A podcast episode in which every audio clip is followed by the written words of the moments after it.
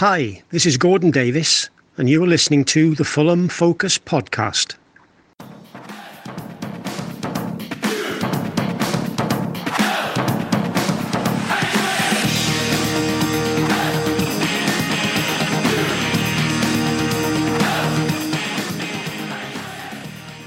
Here we are, top 10th place set in stone, above Chelsea for the first time in 40 years after sharing of the spoils against Sir Roy at our cottage. In some ways, a point apiece and both sets of fans celebrating the man seem to be quite fitting.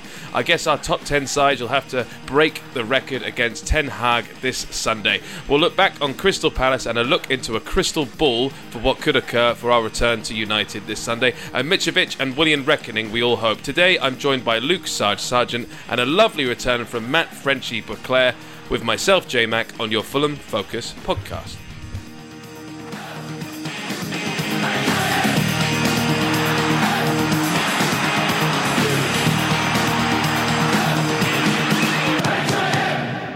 Fulham. Right, guys, look, uh, lovely to have you back on loan from people who have fucking lives FC, Frenchie. Hopefully, this goes better than Clint Dempsey's return uh, on loan back way back when. Um, you were at the cottage, indeed, both of you were. But I'll, I'll go to you first, Frenchie. Uh, how was the game for you, and, and just generally, how's your, the season been for you? It's been a while since we spoke on this. Yeah, hello, mate. Um, yeah, Saturday was okay, wasn't it? I think it was it was one of those days where I didn't really care about the result the season was pretty much done. I'm I'm not overly fussed about the record or anything like that. We've broken loads of records. We've had a great time along the way as well, haven't we? The the season's been amazing. Seven away wins, and you go into these games almost expecting at the moment, which is mm. quite different from how we've experienced the previous Premier League campaigns. But yeah, the championship was great last season as well, wasn't it? But you know, Saturday was great, and it was it was a shame you couldn't be there. I know you were off fannying around in Ireland uh, about Yeah. your 300th wedding of the year. Um, but we all, all met up in the pub beforehand. There was a good crowd. I think there was about 15 of us down there, and we had a little walk down the river to the ground, and um, everyone was in uh, in good spirits. And um, yeah, it, it, it was really good fun. It was um, it was good not to lose the last home game, and yeah, I just I just they, they billed it as the party, didn't they? Um, Yeah. party at the palace or whatever it was with uh, with King Roy, and that, that's how it felt. Yeah, so Sarge, you were there too. Uh, it, sad to not get the points record, but a draw was maybe a bit more respectful to Roy in some ways. Would you say?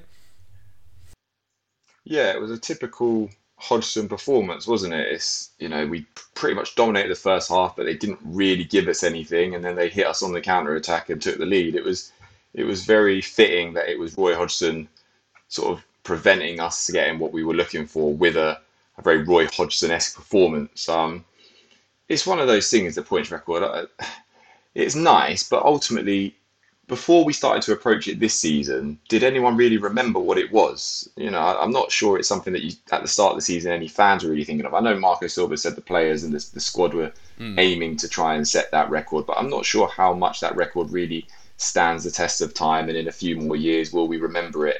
I think it's just one of those things that it's nice in the moment, but ultimately, the main thing this season was about staying up. We've done that comfortably and defied expectations. So the record, while it would have been a nice little caveat to the season, I don't think it's a big deal. And you know, it's, it's fitting that it was Roy Hodgson that kind of halted us in our tracks the way the way he halted a lot of teams in their tracks when he was with us. I've, I've got to say as well, I'm not having all this being respectful to Roy by not beating him. Sod that. Give the hmm. old bastard a good old hiding. That's what I say. It's football, mate. He, he's never been respectful when he's come back to us and beat us 2 0 on the opening day of the season when we first came up a few years ago and then beat us at Sellers. He, he takes great pleasure in beating us, I'm sure. Three points is three points. He also switched sides again, didn't he? He switched the fucking side. I, I, I was, I couldn't believe it when I heard he'd done that again. It really annoyed me the first time in eighteen nineteen uh, when we played. Palace in the opening game of the season. Absolutely unreal. But um, yeah, I mean, so like you say there, Sarge, you know, the, the points record. You know, we don't need to worry about that maybe too much yet. We can still rectify that potentially against Man United. But tenth place. Let's talk about that for a second, Frenchie. I mean, uh, that for a yo-yo club, I feel like that's brilliant. You know, the yo-yo club thing is a bit of a, a red herring, but I feel the pundits have not really been giving us necessarily our praise because actually we've been in the top 10 for I think 90% of the season. So it's gone a bit unnoticed and away from the mainstream. But I mean, you you got to look at some of the, the, the points that. So Crystal Palace, for instance, who we played, their top points record in the Premier League ever is 49 points. Burnley's is 54. Watford's is 50. I mean, it's it's it's a very good very good innings we've had so far. But to, to finish 10th is unbelievable, isn't it? You hear people talking about how the game's changed in the last 10, 15, 20 years, and you look at what wins you the Premier League these days, you know, it's 95 points, whatever Man City have got. I haven't taken the time to look it up because, frankly, it's far too uh, high above yeah. where we are to, for me to care about. But I, I think the, the achievement of the amount of points that we've got this season is at least up there, if not more impressive than than you know the, the points total that we got with, with Roy that season anyway. It meant that we finished higher back then, but I, I think the the top half of the Premier League particularly is more competitive these days than, than it ever was. And I mean, the bottom's absolute shite, isn't it? And I, I, can't remember what who I was talking to the other day. It might have been you lot in um, on WhatsApp or whatever. But I feel like back when we were we were rubbish and we were at the bottom of the the Premier League and scrapping for our lives to stay up and, and ultimately failing. I feel like there were a lot of crap teams around us then, and we just didn't appreciate how crap the other teams around us were because we were crap. Whereas now we can sit up on our pedestal, up in tenth place, look down and go, "Oh, you lot of shit down there." And when we played Leicester the other day, dreadful they were. Southampton, dreadful. But that was us a few years ago. Um, That's right. So it, you just have to you have to soak it up when when you're having a good season because you don't know how long it's going to last, and that that's the truth of it. You know, so enjoy it while it lasts because the, these are these are the good times for us. Absolutely, embrace it. I think that's the thing that I'm I've been most impressed with though is that all those teams that that are shit, we've made sure we've beaten them. Like if you look at it, we, we've lost. I think we lost 15 games this season but when you actually break it down as to how many of the teams have beaten us, it's not that many because City beat us twice. West Ham are the ones that, that really annoy me that they beat us. They managed to beat us twice. But mm. City beat us twice, Arsenal beat us twice, Spurs beat us twice, Newcastle beat us twice. So like already we're racking up. Those are the losses that we've had. The teams that have beaten us have been the better teams in the league. All of the teams that we should be getting points from, we've consistently taken points off of. Um, and that's been the most impressive thing. Although we've lost 15 games, we haven't lost to that many teams, um, which, which you know, is what you need to do if you're going to be safe in this league and finish in the top half. You need to beat the teams below and around you, and that's exactly what we've done all season. We haven't picked up that many points off of the teams higher up the table, but we've done what we needed to. We've done our job. And you look at a team like Leicester, who are really struggling at the moment. Mm. And a big part of the reason they're struggling is they had back to back games recently, I think against Everton and I think it was Forest. And they didn't win either of those games. And that was their chance to kind of pull themselves out of the danger zone. And they didn't. Whereas we've never fallen into that danger zone because we've just consistently beaten those teams down there. We haven't been picking up the points necessarily against the Arsenals and the Cities, but against your Southamptons, against your Forests, against your Leicesters, you know, we've done a lot of doubles this season over teams like that. Leeds, we've done a double. Leicester, we've done a double. Southampton, we've done a double. You know, those teams we've beaten in both the games, and that that doesn't always happen. And that's why we've got probably, well, we have got the most wins we've ever recorded in a Premier League season because of results like that. That's right. Yeah, 15 wins. I mean, just a phenomenal, a, a phenomenal outcome, and it's just a brilliant, brilliant work from Marco Silva, his team, and our squad. Um, I mean, you'd say, Sarge, that you know you're not too fussed about records. How about uh, beating above Chelsea for the first time in 40 years, and they've spent 430 million more. That's quite fun, isn't it? I, we'll forget about Brentford for once, but like, you know, that's that's still quite nice little nice little thing to have on our shoulder. Yeah, it's been it's been fun watching them struggle, and and throw into that as well the results that we got against them this season as well. That that makes it even more better because you know, it, it's all good and well finishing above them. But if we'd finished the season above them, but we hadn't got any points off of them this season, it probably wouldn't have felt quite the same. The fact that we had that win, that moment, I was with Frenchie for that night. It was we had a great time. It was brilliant. Yeah. Um, you know that that's one of the big highlights of the season. And the other thing to think about is that we did we did that without Mitrovic as well. You know, we, we did that without our main striker, our main talisman. That was in a period where he wasn't available and we still picked up that result against them. And then we went to their place and got the draw there. And we've we've been consistently better than them all season, and that doesn't happen very often. So we've got to relish it. Chelsea have been Chelsea have been poor though, haven't they? It's, it's been as much about Chelsea being absolutely dreadful as it has been about us being really good. But when a team spends 600 in excess of 600 million, as Chelsea have done, then you expect big things from them.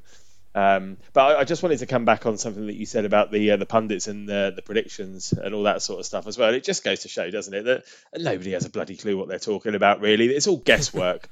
um, you can, you know, you, you, listen to some of the pundits and, it, and it's great. You know, they they give insight, they played the game, they talk about what to watch out for and the tactical side of it. But really, when it comes to predicting, it's it's guesswork because you know, you, you, think about Man City. If you were to sit there and predict Man City's results this season, before every game, you predict a Man City win, wouldn't you? 100%. Most people would. Yet Man City have lost this season. They lost at home to Brentford. Who would have predicted that? So always, you can always go with you know what your what your gut feel is, but on a result or where somebody's going to finish or the type of season that they're going to have. There's always a surprise package every season, or there usually is, and there's always a couple of surprise results as well. So I, I, just don't buy into all of this. Ah, oh, you you predicted this and you got it wrong. What do you know? You're being paid, and you're. Uh, hmm. to be honest with you, match of the day every week. I record it, watch it on Sunday morning, and fast forward for all the punditry because I couldn't give a shit what they've got to say. I just want to watch the goals. Mm, fair enough. I mean, and, and obviously what you were saying before as well. Actually, Luke, you were saying this. Um, I don't know why I call you Luke. Your name's Sarge. I mean, I know that's your real name, but no one calls you Luke for God's sake. So as Sarge was saying there, we did a lot of great things this season without Mitrovic, but Mitrovic was back in the lineup and with a brace, and I think that's 14 goals in 24 appearances now. I mean, he is just, he looks very, first of all, he looks very, very hungry for his return to Old Trafford, which is brilliant. Looks very fit once again, and he's in his teens for the first time when it comes to goal scoring in the Premier League. It's just, uh, just brilliant to see Frenchie, isn't it? Yeah, I love it. I love it. I was at Southampton uh, last weekend when he came back and I listened to the Southampton pod that, that you guys did last week, and um, all I heard was Baldo talking about how much Mr. Whippies are. So um, I'm going to add something yeah. a, a, bit more along the lines of football this week. So I bought a program the other day, and it had Mitrovic on the front, and there was an interview with him in there. Um, I was just reading through it on Sunday morning, a bit bleary eyed after having a few beers the, the night before, and got a bit emotional because he, he said, um, I've been at this club a long time, and it's nice to play that number of games and score that number of goals. I love to score goals. I try to give my best to score even more goals for Fulham. Playing for this club is special for me. I feel the club. I feel the fans. I'm not just a Fulham player. I'm a Fulham fan. I love this club and I want to make more history and score more goals for this club.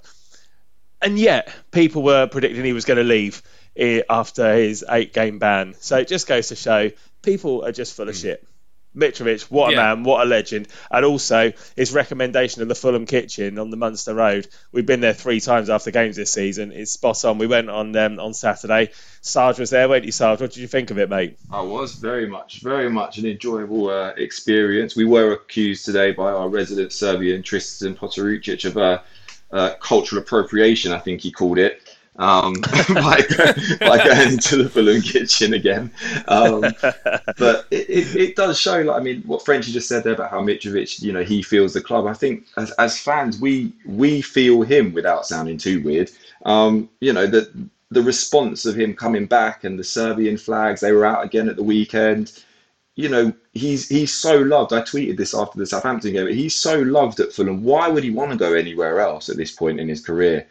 You know, he, he is legendary hero status, and I, I just don't see where else he's going to get that at this point now. It's he's he is ingrained in the club, and club I feel like is ingrained in him, and the, the performances show that he's he's been so good, and he does show that he is a cut above, you know, pretty much anything else that we could probably hope to have at the te- in the team at the moment. He's he is that good, and he makes such a difference to us.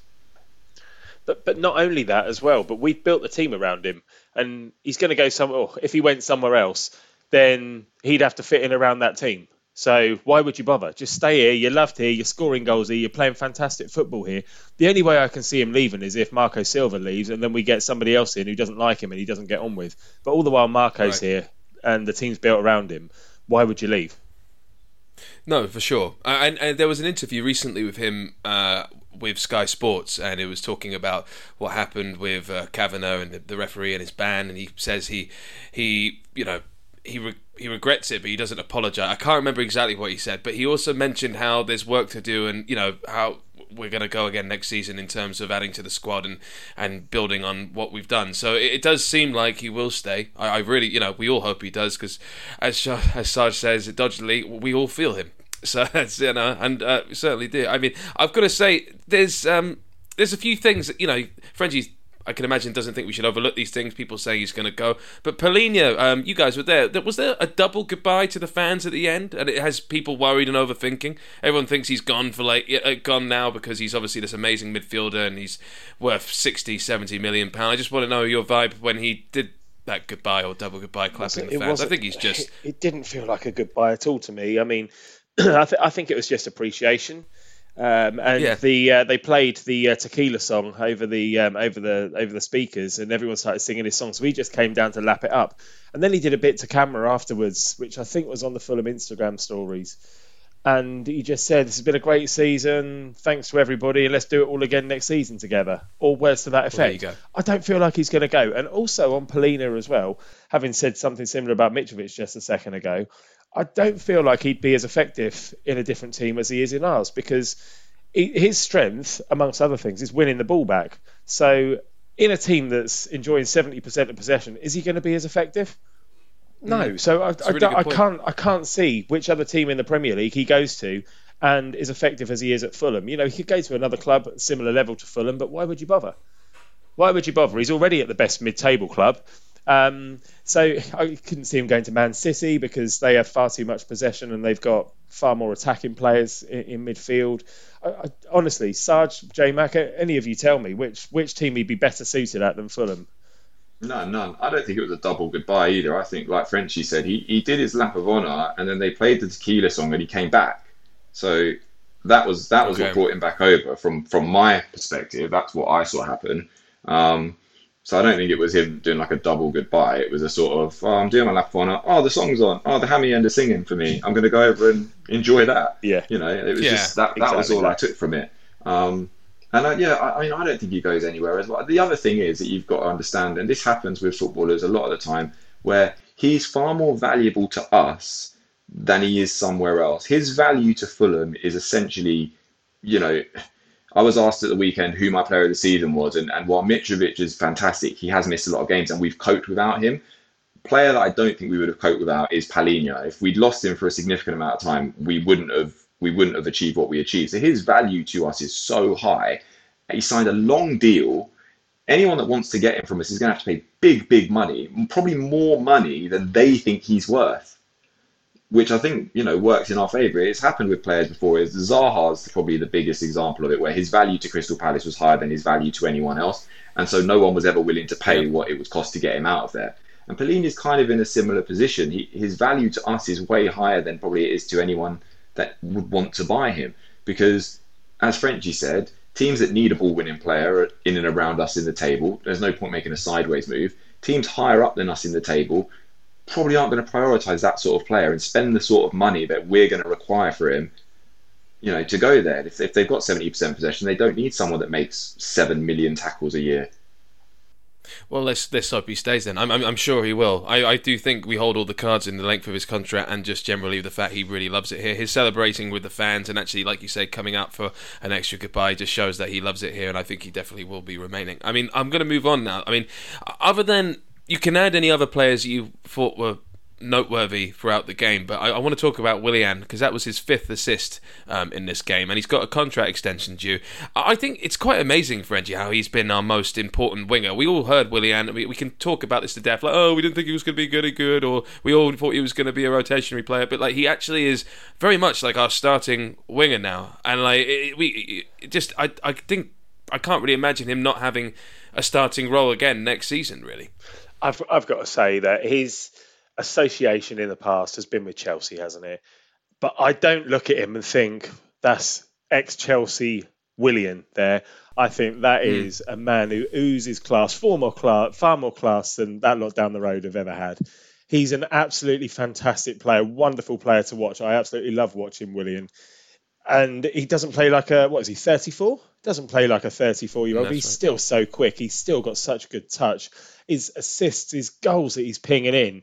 You know, it's. I feel like we've got a, a prime Premier League player here, and uh, he did an interview with 442, which I just so happened to read last night, not in just just by sheer fluke that I was coming on the podcast.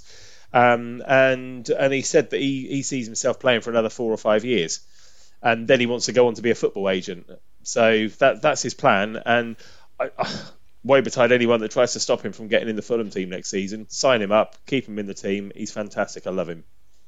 There's something about Willian being a football agent that seems quite funny. I just in a business suit with, with that with that wonderful large hair of his. It's just it's just quite funny. Do you know what I mean? Yeah, welcome. You know, like, yeah. Just him answering phones and it's just very I don't know why. But um, bye bye bye yeah, sell sell sell.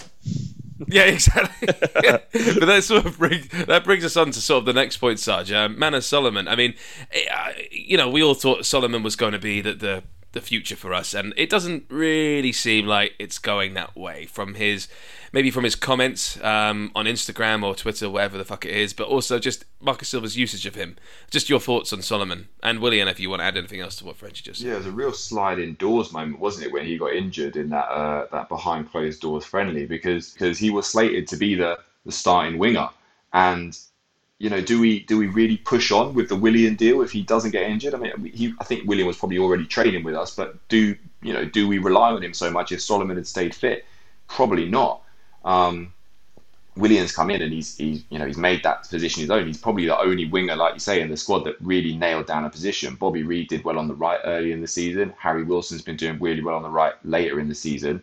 But Willian's been the constant in those wide areas, and um, it's it's made it's made it very difficult for Solomon. Even when he was scoring a load of goals, his his goal contribution was fantastic. But Willian brings so much to the team that Solomon had a big ask to to get past him, and I think he's probably looking at it now in terms of whether or not he wants to stick around.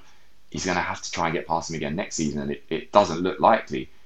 Willian's been fantastic. He's he's just a player of, of another caliber. It, it's it, it's a bit like when we signed Berbatov, a player that's played at such a high level that they can come down to Fulham and make it look easy. Um, but his professionalism has been unbelievable. On him being an agent, I actually think he'd be a fucking terrible agent because he this is the man that basically turned down thousands of pounds at Arsenal and tore up his contract when he still had two years left on it. Um, and just just left the money on the table and you know was like no I want to be happy and it, I mean while that is completely commendable as a business decision it's shocking so I wouldn't have him doing my contract that's for sure that would be the tagline of his new agency. Don't be rich, be happy. Yeah, just, a really a really hipster or just, just generally hippie sort of agency. That would be, it'd be interesting to see. It'd be interesting to see. Yeah, and you know uh, we'll see what happens next season with Willian. I think he still keeps his place, but we might need a you know, a, a, Solomon replacement if he isn't staying. You know, like we're linked with players like Reiss Nelson or something, just a younger person to rotate with. But yeah, I, am just trying to think. Is there anything else we've missed here, guys? I mean, we could talk about the game in depth, but I don't really see the point. I mean, in terms of our goals, the Mitrovic, I mean, the penalty, very good for Mitrovic to have a penalty like but, that. But he can't take he can't take penalties. He can't take penalties, so it can't have been very good. well, there you go. So like, like he's always like there's so, there's so much redemption arcs going on in this pod. I mean, so he, he's and the, you know the header was fantastic, oh, but I mean, in, in terms it was great. But in terms of the, our defense, I mean, there's ter- there's some ideas that we were quite shoddy in defense. I mean, I thought the first goal from um, Edouard was brilliant, but I guess the second one was yeah. we bit... just the first one was just a typical counter attack. It was you know they broke from a corner. Eze's a very good player. He beats his man you know, and he plays a good ball, splits the defence, Edouard's in, and he finishes it really, really well. That's just, you know, I think sometimes you just have to applaud the opposition. Yeah. The second goal was scrappy, Definitely. but those those happen, don't they? That's just one of the, it's just one of those things. Just that second goal reminded me of the uh, the Bournemouth one uh, away a few weeks ago, when the ball was just set up nice, and you just think Robinson boot it away and he didn't. And next thing, the other guys just knocked it in. So I think Solanke did it at Bournemouth, didn't he? And then um, I can't That's remember right. the bloke's name who scored um, on um, on Saturday now. But yeah, he was it Joel Ward. Um, yeah, yeah, he, it was Joel Ward. He, yeah, he scored as well. Um, but otherwise, I mean, we, have been a little bit laps at the back at times this season, haven't we? And you can pick holes in in the team all you want, but we're tenth. We're more than safe. It's been our best season in the Premier League in absolutely years. So I'm I'm not gonna I'm not gonna muck about. And I also think Anthony Robinson, by the way, has been an absolute revelation at left back. Been a joy to watch going forward. That's for sure. It's fantastic watching him on the overlap, bombing past Willian or whoever else has been playing on the left and just looking to attack all the time. I think he's been wonderful. So you know everyone makes mistakes. Yeah, absolutely, absolutely. Okay, right. Well, if it's all right with you lads, we will go on to a Manchester United preview after this noise. Fulham. So, Manchester United, um, are you you're going to this one, Frenchie? I mean, you've been going to every. Actually, let's talk about that. You've gone to every away game this season. Is that correct? Done every league game, yeah, and Crawley. Uh, I, have, I didn't go to Hull. I didn't go to Sunderland. I didn't go to Manchester United on Mother's Day. Just, I think Manchester United was difficult just because there were no trains or limited trains, particularly from where I am. Yeah. But otherwise, yeah, the the uh, the train strikes have tried to really screw us over this year, but we've uh, we've ended up uh, we've ended up getting there one way or another. And yeah, this will this will be 38 out of 38 for me on Sunday. Fucking excellent. And do you? I mean, revenge against ourselves on the cards? Would you say? I mean. I don't know how seriously we take this. It depends. It depends what happens with Chelsea. It depends if they grab top four or not, doesn't it? Officially before then. It'd be nice to finish without defeat, wouldn't it? I think we played Manchester United in away in the, in our last game on the um, on the last last away game of last season, the Scott Parker season, didn't we? Yeah, Was Joe it- Bryan scored. That's right. And there was, is it Cavani? Was that the bloke's name? The Uruguayan bloke who scored Oh from yeah, Mm-hmm. miles out, and it should have been disallowed. Um, so we we Oh, I arguably should remember have won that game. But, um, but anyway, um, yeah, look, I, I'm not going to lose any sleep if we if we don't get anything from the game. But it would be nice not to lose and pick up a point or two. And I, like I said earlier, I'm not too fussed about the record. If we got it, it would be nice, wouldn't it? But I'm certainly not going to lose any sleep if we don't get it. And if if we lose, we lose. But I'm, I'm, it wouldn't tarnish what's been one of my favourite seasons. That's for sure. yeah. I think the United game is a it's an interesting bookend, isn't it? With what happened in the cup game. I mean, I know we talk about you know it depends what happens if they've secured top four. I I actually think that matters. I think we proved in the cup game that we're more than a match for them. We were the better team, and that was that was United. You know, they had something to play for in that as well. Um, they subsequently got on to For make sure. the cup final, so it's not like they were just phoning it in for the FA Cup. But um, yeah, I, I, I think the players, I think the players will have something to not so much prove, but I, I just think they'll they'll relish the opportunity to go there and kind of just lay a few demons to rest. I think they'll want to go there and put in a performance and and get something out of it. I think they they feel like they deserved more the last time they were up there, so they'll want to take it this time. It'll be an interesting game. I'm I'm a bit like Frenchie. I don't really mind what the result is. I'm not not really fussed about the record as such. Um, but it, it's always nice to watch your team win football matches, and that's that's what hopefully will happen. You know, to finish off what has been a really good season. If if we don't quite get the result, we come up a bit short. You know, it is what it is. The thing that's been so good about watching Fulham this season is that apart from the Newcastle game where we had the man sent off in the first five minutes, no one has battered us. Like we've lost games by the odd goal far more often than not. We, you know, we've always been competitive, and even on games where we haven't played that well, we've still, you know, held our own scoreline wise. Even like the Villa game recently was a bit of a dross game, but we only lost one 0 Like we didn't, we didn't turn up there and get turned over. So, you know, I think we can be confident as fans that whenever we show up to watch our team, we're going to see a team compete and that's that's what I expect us to see. That's what I expect to see again on Sunday. And I think you know, with the added caveat of what happened in the cup game, we should we should see something pretty decent from them. Mitrovic will be up for it. Harrison Reed was mm. unbelievable up there before, so you know more of the same, and let's hopefully pick up a result. The the only other team I can think that's um, that's in inverted commas battered us is Arsenal at home. Yeah, yeah. They they that did one. us 3 0, but we, we were without Mitrovic and we were also without Palhinha, and we we're a different side without either of those either of those players in the side, arguably, but certainly without Palhinha, as, as you said earlier, Sarge. I think was Palhinha missing from West Ham away as well? I think he might have been. I know we lost that game as well, but we we, we those three goals that neither of none of which should ever have been given. Um, The two handballs and then the penalty that I think Craig Dawson fouled Pereira, didn't he? Um, but without without those players, we're, we're a different team. But we've got those players in the side. The only people we're missing uh, are Pereira and Ream. We've patched patched over with um, with Tim Ream being missing and Diop's come in and, done okay. The odd mistake here and there, but he's we're, a solid unit at the back with, with him in there. Equally so with as with Tim Ream anyway. And then Kearney's come in and he's been fantastic um, covering for, for Pereira and doing a good job there. So I still think we're a fairly a fairly strong Fulham team, and this is a team full of heroes, a team full of winners. Um, and you know, I, I wouldn't bet against us winning. That's for sure.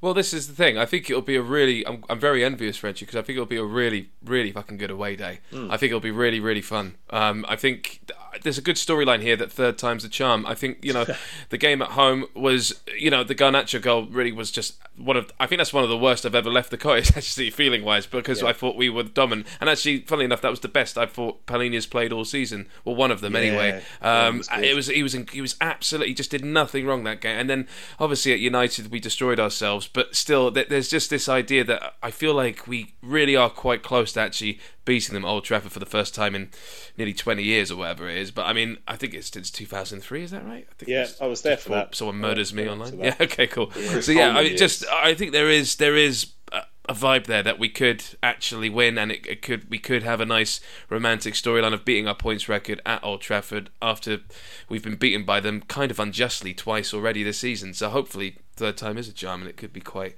well, quite uh, a good day there's 10 of us going up for the weekend this weekend. We're going up on Saturday. We're going to Karen's Diner on Saturday night to be sworn at. Oh, yeah. I don't know if you guys have, uh, are aware of what Karen's Diner is, but if people listening aren't, then then look it up, Google it. It's um, it's good fun. We, we went before for the uh, for the Man City away game back in November as well. It's, it's good fun. So always always a good little time out in Manchester, regardless.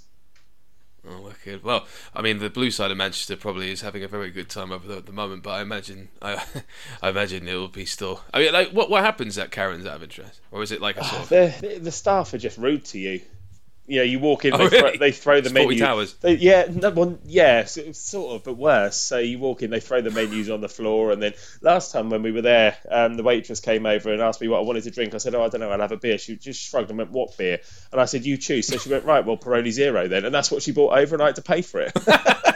and then at, at oh, the that end, is brilliant. At, at, the at the end, I gave her a tenner, a ten pound note tip, and she just snatched it out of my hand and went, "Right, well, fuck off then." so yeah, oh, I really want to go. Yeah, but, uh, only only went up with, with my girlfriend last time, but this uh, this time we're going up with with ten of us. So I think it should be good fun. Oh, I'm even more envious you're going now. Oh, right. Well, we'll leave it there. I mean, the other notes here. What have we got? Like, you know, oh, Marcus Rashford back in training. Our lineup will be the same as the other one. Yeah, yeah, we're done. We're done here. Uh, after this, all other business. Fulham. So, Sarge, I'll go to you really quickly. Um, the, the, first point I've got is links to players. Um, the, I mean, we'll talk about this really, really quickly, just um, the, because you actually were the only person on the group that knew about him. We were linked with a guy called Alassane Pléa or Play. Uh, uh, I think a centre forward, uh, 30 years old in Germany. Um, that, that's a hospital what? pass, Sarge. Good luck with this one. yeah, yeah. No, he actually knows. He oh, does actually know. Oh, I right. wouldn't have done that to him. I I've never heard of him. I swear. No, there is there is a little bit of backstory to this. So when we first went into lockdown, um, me and my mates we we all adopted a, a German team because it was the first league back, and we just we basically just drew lots, and I I drew Borussia Mönchengladbach. Um, and they were ha- happened to be having a really good season. They actually qualified for the Champions League that season. But uh, Alassane Pléa, as I, I, believe you say his name, um, was their centre forward then, and, and is, is, still their centre forward now. Um, he's been pushed out wide a bit this season, and apparently he's a bit unhappy about it, and he wants to play through the middle again. So he's looking to leave, and, and we've been linked with him. Um, it's a funny one because I'm the guy that said we, you know, we're, we're probably not going to get a better backup striker than we've got. If we did get Alassane Pléa, he probably is a better backup striker than Carlos Vinicius, but I don't think he's so much better than Carlos Vinicius that we need to be looking at making that change as such. Um, he's a good player. He's technically good. He knows where the goal is. He, he's, he's decent for a few goals a season. He's he's a good link-up striker. He you know he gets involved in the play and uh, brings the wingers into play. They they've also got Marcus Thuram at, at Gladbach, and he's he's scored a fair few goals from linking up with with Alassane Pléa. So he's he's a good player, but I'm not sure that we need him at such. I think you know some of the links that you mentioned earlier, like Reiss Nelson, would probably be more suitable in terms of prioritising our moves at the moment. I don't think we need to prioritise a, a backup centre forward when let's face it, Carlos Vinicius has you know has answered a fair few critics in the most recent games that he's played. So yeah, I think we, we press on with what we've got in that department, but um, we'll see what else what else comes up. We bumped into Vinicius after the Man City game. We've been going for a couple of beers down by the river because they keep the uh, the bars open between the Hammersmith end and the Riverside stand after the game. So we've been yeah, a few of us go down and have a couple of drinks, and then as we were coming out the Hammersmith end after the Man City game, Vinny having scored that goal, he was just coming out of I don't know, he must have been coming out of the the Johnny Haynes stand or something, And we mobbed him. I went over to him like he was my best man, best mate. Shook his hand. Vinny, what a goal, my son. Let's have a picture. All of us doing pictures. I think he might have been hoping he was just going to sneak out, sneak out the back way, but he um he was loving it. He had a beaming smile and he, he made time for the fans. So I'm all for Carlos Vinicius and. The, the thing with him as well, probably similar with Solomon, similar with any any of our players, is that they need to be playing regularly for them to show what they're capable of. You know, Solomon came in, he was back from injury. Um, you know, he he had a couple of good games. Then he was then Harry Wilson showed that he was back into form, and Solomon was back on the bench. He's used very sparingly. Same with Vinicius. He took a little while, and then all of a sudden he's in his stride. He's played a few games, and he's banging them in. He's in the right place at the right time. He can finish. Um, he was dreadful against Aston Villa, mind you, away from home um, when he came off the bench. But that's that's the difficulty of coming off the bench sometimes, I think. But in all the games that he started, I think Vinicius has done quite a good job, and I certainly wouldn't be against him being back up to Mitrovic again next season if he's happy to be. I, was going to say, Sarge, um, this sort of links on. We're talking about players we want, players we might keep. You know, Vinicius, I think, has done nothing wrong. The only mention I mentioned it is obviously, you know, there's links to Flamengo going on, and we've been linked with another striker as well as player called um, Navarro. I think like like clubs like Brentford are looking in, but this is all kind of silly transfer gossip that we don't have anything concrete for. But you know, just asking you basically how we build on this, Sarge. Um, you know, we've mentioned the 15 wins record so far. Um, obviously the key you would say would be Marco Silva. Obviously, I mean you actually just need to look at the rumours now coming out from Wolves because you know Lopetegui, um, who I think is a brilliant manager, um, might now be leaving because he's not been promised the transfer key. Um, he was uh, he he was he demanded because of FFP. Um, just basically your thoughts on how we build on this next season and the cans, etc., etc. Yeah, I think Marco Silva signing a new deal is is the big one because he's into his last year, isn't he? Um, next next season, so we, we want to tie that down because you don't want to spend the season with the speculation of it hanging over us. So he's he's the priority, I think.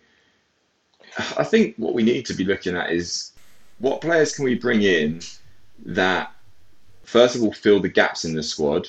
So we need someone that can come in and play when Palhinha is inevitably suspended and do a decent job going to be difficult to find, but we, we mm. need someone that can come in there and, and win the ball for us and, and give us that physical impact that he does because I think that was what we missed. When he didn't play, we, we tended to move Harrison Reed into that ball winning role and just the physicality is not the same. It doesn't set the same tempo. And I think so we need to bring someone in that can kind of match at least the physicality, if not necessarily the, the numbers that Palhinha gives us. Um, we probably need to look at fullback areas because the backup fullbacks that we've had this year haven't really offered much, you know, because ours spent a lot of it injured. I'm not sold on Cedric, to be honest, and Mbabu got shipped off at the first opportunity, so that's probably an area we need to look at.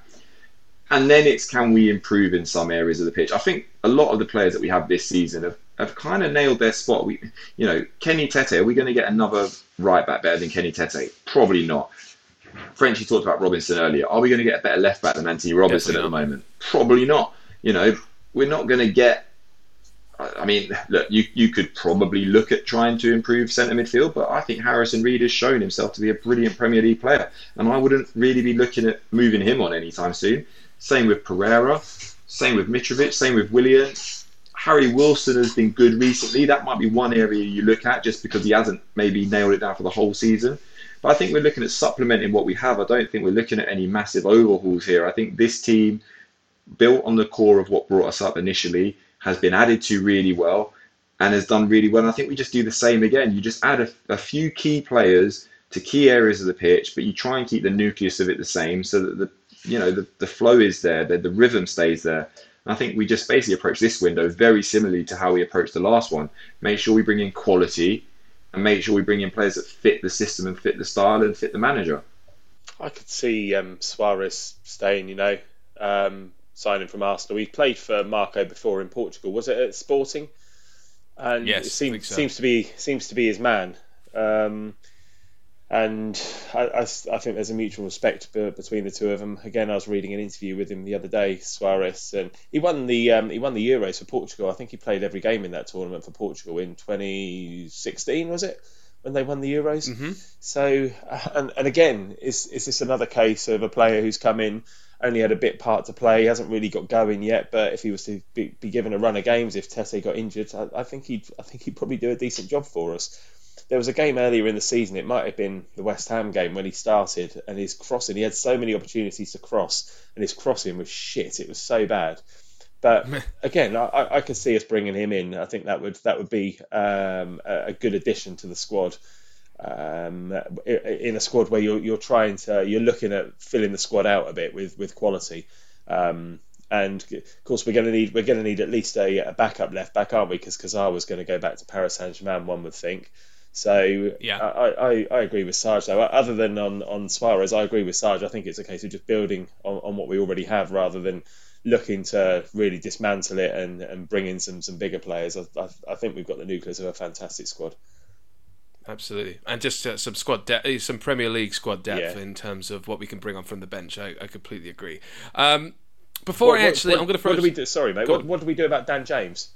Send him. If there, was, if there was an opportunity, if there was an opportunity to sign Dan James, do you take it or not? Nah, I think we can do. Well, better. this is the thing. It'll, yeah. Yeah. I think we can do better. Um, I, I, think you know it was very nice. Thank you for Everton with the, the brace and like you know how, how well you worked as a sort of a, a dynamic uh, forward uh, and centre forward. Yeah, but I, think Everton, mate.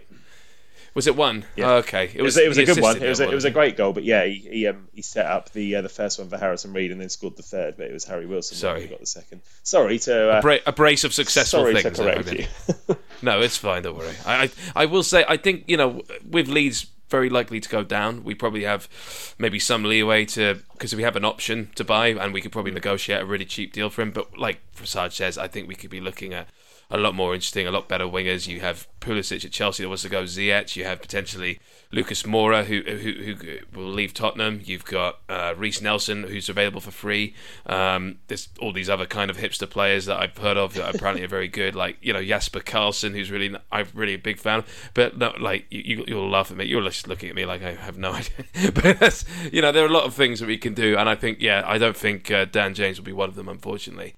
But um, before I'm going to ask you what your favourite moment of the cottage is, and and and because obviously that was our last game of the cottage. I mean, feel free to say something that's maybe a bit alternative because it's quite obvious the highlights are Chelsea and Brentford, perhaps. But before I do that, Frenchie, I will just ask you to also talk about something else that you have your mind on. Um, uh, so we all, of course, remember Saturday the 29th of January last year when we very sadly lost Paul Parish to a cardiac arrest during Fulham's match with Blackpool it was something that affected all of us that were in the ground that day. And since then, Paul's daughter Claire set up the Paul Alan Project. And the Paul Alan Project aimed to put public access to defibrillators in our communities to try and minimise the chances of anyone else having to go through what her and her family went through. My personal involvement in this project has seen me learn and consider so many things that I'd never even thought about before. For example, do you guys know where your nearest defibrillator is? And do you know whether it's accessible 24 hours of the day? Because I wouldn't have had a clue. But there's a website that you can go on um, called defibrillator, no, sorry, defibfinder.uk. And if you go on there and put your postcode in, it'll show you where your nearest defibrillator is. Um, and if a defibrillator isn't available 24 hours a day, then is there much point in it? Because cardiac arrests don't only happen during business hours. So you find you find them in shops, for example. But if you're unfortunate enough to have a cardiac arrest between nine nine and five, then then great, you've you've got a chance. But if you have one outside of those hours, then and it's locked away in a shop, then no chance. So yeah, I would encourage everybody to go on defibfinder.uk and find out at least find out where it is, so you know where it is. And bear in mind, if it's a five minute drive away, that's a ten minute round trip, and time is absolutely of the essence when somebody's in cardiac arrest. So don't wait until you need one before finding out where one is. That's one thing. Um, additionally, we've started providing basic life saving CPR training both at Sutton United FC and at Bradfield okay. Church of England Primary School in Reading. And we've been on the Train the Trainer training courtesy of Resuscitation Council UK. Our content's then been peer reviewed by Fulham supporting medical professionals, and our sessions cost just £1 to attend. So uh, bear in mind this sort of training would cost up to 150 quid a head with some companies, but we believe that basic life-saving training should be affordable to everyone. So you can book yourself onto one of our courses either by visiting the paulalanproject.org or the underscore paul underscore alan underscore project on Instagram where Claire regularly promotes new training dates. And if you go straight to the website, the paulalanproject.org, then you can just go to the training section and then all the available current dates will be there. Um, a couple more bits. So, from a fundraising perspective, we so far held a quiz night, a bingo night, and shook buckets at Sutton United versus Stockport County on Good Friday. And all those events have helped us to raise around two, 2,500 quid. And we've used that to buy CPR training kit. We funded two kit bag sized defibrillators for South London football teams and one public accessible defibrillator in Collingwood Park. So there's a, a defibrillator outside right on the away end at Sutton United FC. So that's all the things we've done so far. We've got some future fundraising events, including a 34 mile walk this Monday from Sutton United to Dorking Wanderers FC. So we're racing back from Manchester United on Sunday and getting up first thing on Monday to get on the road. On Saturday, wow. July the 29th, we've got a karaoke and disco fundraising night at Sutton United. Tickets cost just two quid, and they're available again from the paulalanproject.org. So uh, if that sounds up your street, then come and join us for a fantastically silly and probably boozy night in support of a fantastic cause. The final thing I'll say is that over 27,000 people liked Claire's tweets the day after Paul passed away last year. 27,000 people. If everyone who hit like on that tweet donated £1 to the Paul Alan Project, we'd have enough money to get 18 public access defibrillators in our communities. In the same vein, there were over 19,000 people at Craven Cottage on the day that Paul passed away, and if every one of those people donated a pound, then we'd have enough for 12 public access defibrillators. As Claire put it on Twitter this week, a quid is about the price of a froth, the froth on the top of your lukewarm pint of lager at Craven Cottage on match day. So if you'd like to contribute financially, then head over to the paulalanproject.org and you'll find the link to the GoFundMe page under the Support Us section. I appreciate money's tight for everybody at the moment, particularly in this day and age. So the other ways you can help are by following the Paul Alan Project on social media, share the posts, tell all your friends and family, encourage them to book onto one of our basic life saving training sessions too. Alternatively, we're always looking for volunteers and ideas to help us fundraise. Just get in touch via the website or via social media. Oh, mate, nice one. I, I, I got to say, I just the, the work, the, the way this amazing project has, has expanded in such a short space of time, and all the work that Claire, her family, and you have been doing, and, and friends of the family is just outstanding. So uh, kudos, mate. Really, really good stuff. It's just it's fantastic just to be made aware of all things like this, and actually just the work you've been doing. I mean, I, I, some some of the fundraising you're doing has been inspired. Actually, you were in a Spider-Man outfit for one of them, weren't you? that was for the uh, the fundraiser at, um, at Sutton United. Yeah, trying to get people's yeah, attention. The girls who dressed up in skimpy little uh, cheerleader outfits and just went through into the um, into the, the corporate area and um, just just went around all the guys in suits asking them for their money. And once one of them had donated, then their mates all felt like they had to donate as well. So it's good. And we, you know, we raised we raised a few hundred quid that day. Sutton United, by the way, have been absolutely superb to us. They've let us have um, rooms for free when we've been hosting our quiz night and our bingo night and wow. um, and they, have you know they let us into the ground for that that day against Stockport, and they were really open to us just going in and and shaking shaking buckets and collecting money. So they they've been brilliant to us. So yeah, thanks thanks very much to Sutton United on behalf of yeah um, Sutton United. Absolutely everyone. brilliant. So we salute you too. That's great. All right, th- mate. Thank you very much. And uh, look, Cheers. we'll um, we'll we'll end this off on just um, uh, a favourite moment at the cottage. Sergeant, have you have you got uh, one in mind that you uh, would like to tell? Yeah. So the obvious ones are Chelsea, we mentioned earlier, and, and you yourself mentioned Brentford, and they're they're the obvious ones. You know, winning games like that is fantastic, especially the way the Brentford one happened with the, the last minute goal. But I, I actually think that This is another one that I was at with uh, with Frenchie was Brighton at home, which was quite early in the season. And I remember at the end of the game, I, I turned to Frenchie and I said, "That's massive, that one." And I think it was maybe only our second win of the season. But what that proved to me was that we were going to be all right. The way that we won that game against an established team like Brighton, we saw it out. We went 2 0 up, they got it back to 2 1, but then we, we just saw the game out and we never really looked in danger of dropping those points. That for me was the, the first signal that this season is going to be a good season. And so I, I look back at that and that's a that's a real highlight of the season for me at Craven Cottage. Yes, the Chelsea game and the Brentford game do rank higher, but we all know what happened there. I just felt like that game deserved a bit of a special mention because it, it does feel like a significant moment in the journey that we've been on. Yeah, and for you, Frenchie? I mean, there's there's the obvious ones, as as Sarge said. You've got you've got Brentford and, and you've got the uh, the Chelsea game, of course. I, I love both of those, and I, I, did really enjoy that Brighton game, and I, I, think I enjoy that Brighton home game even more now, having seen what that team became afterwards. and what they've gone on to achieve this season, you look back and think we did the double over those. The away game at Brighton was was really special as well, and I know you're you're asking for um, for home games.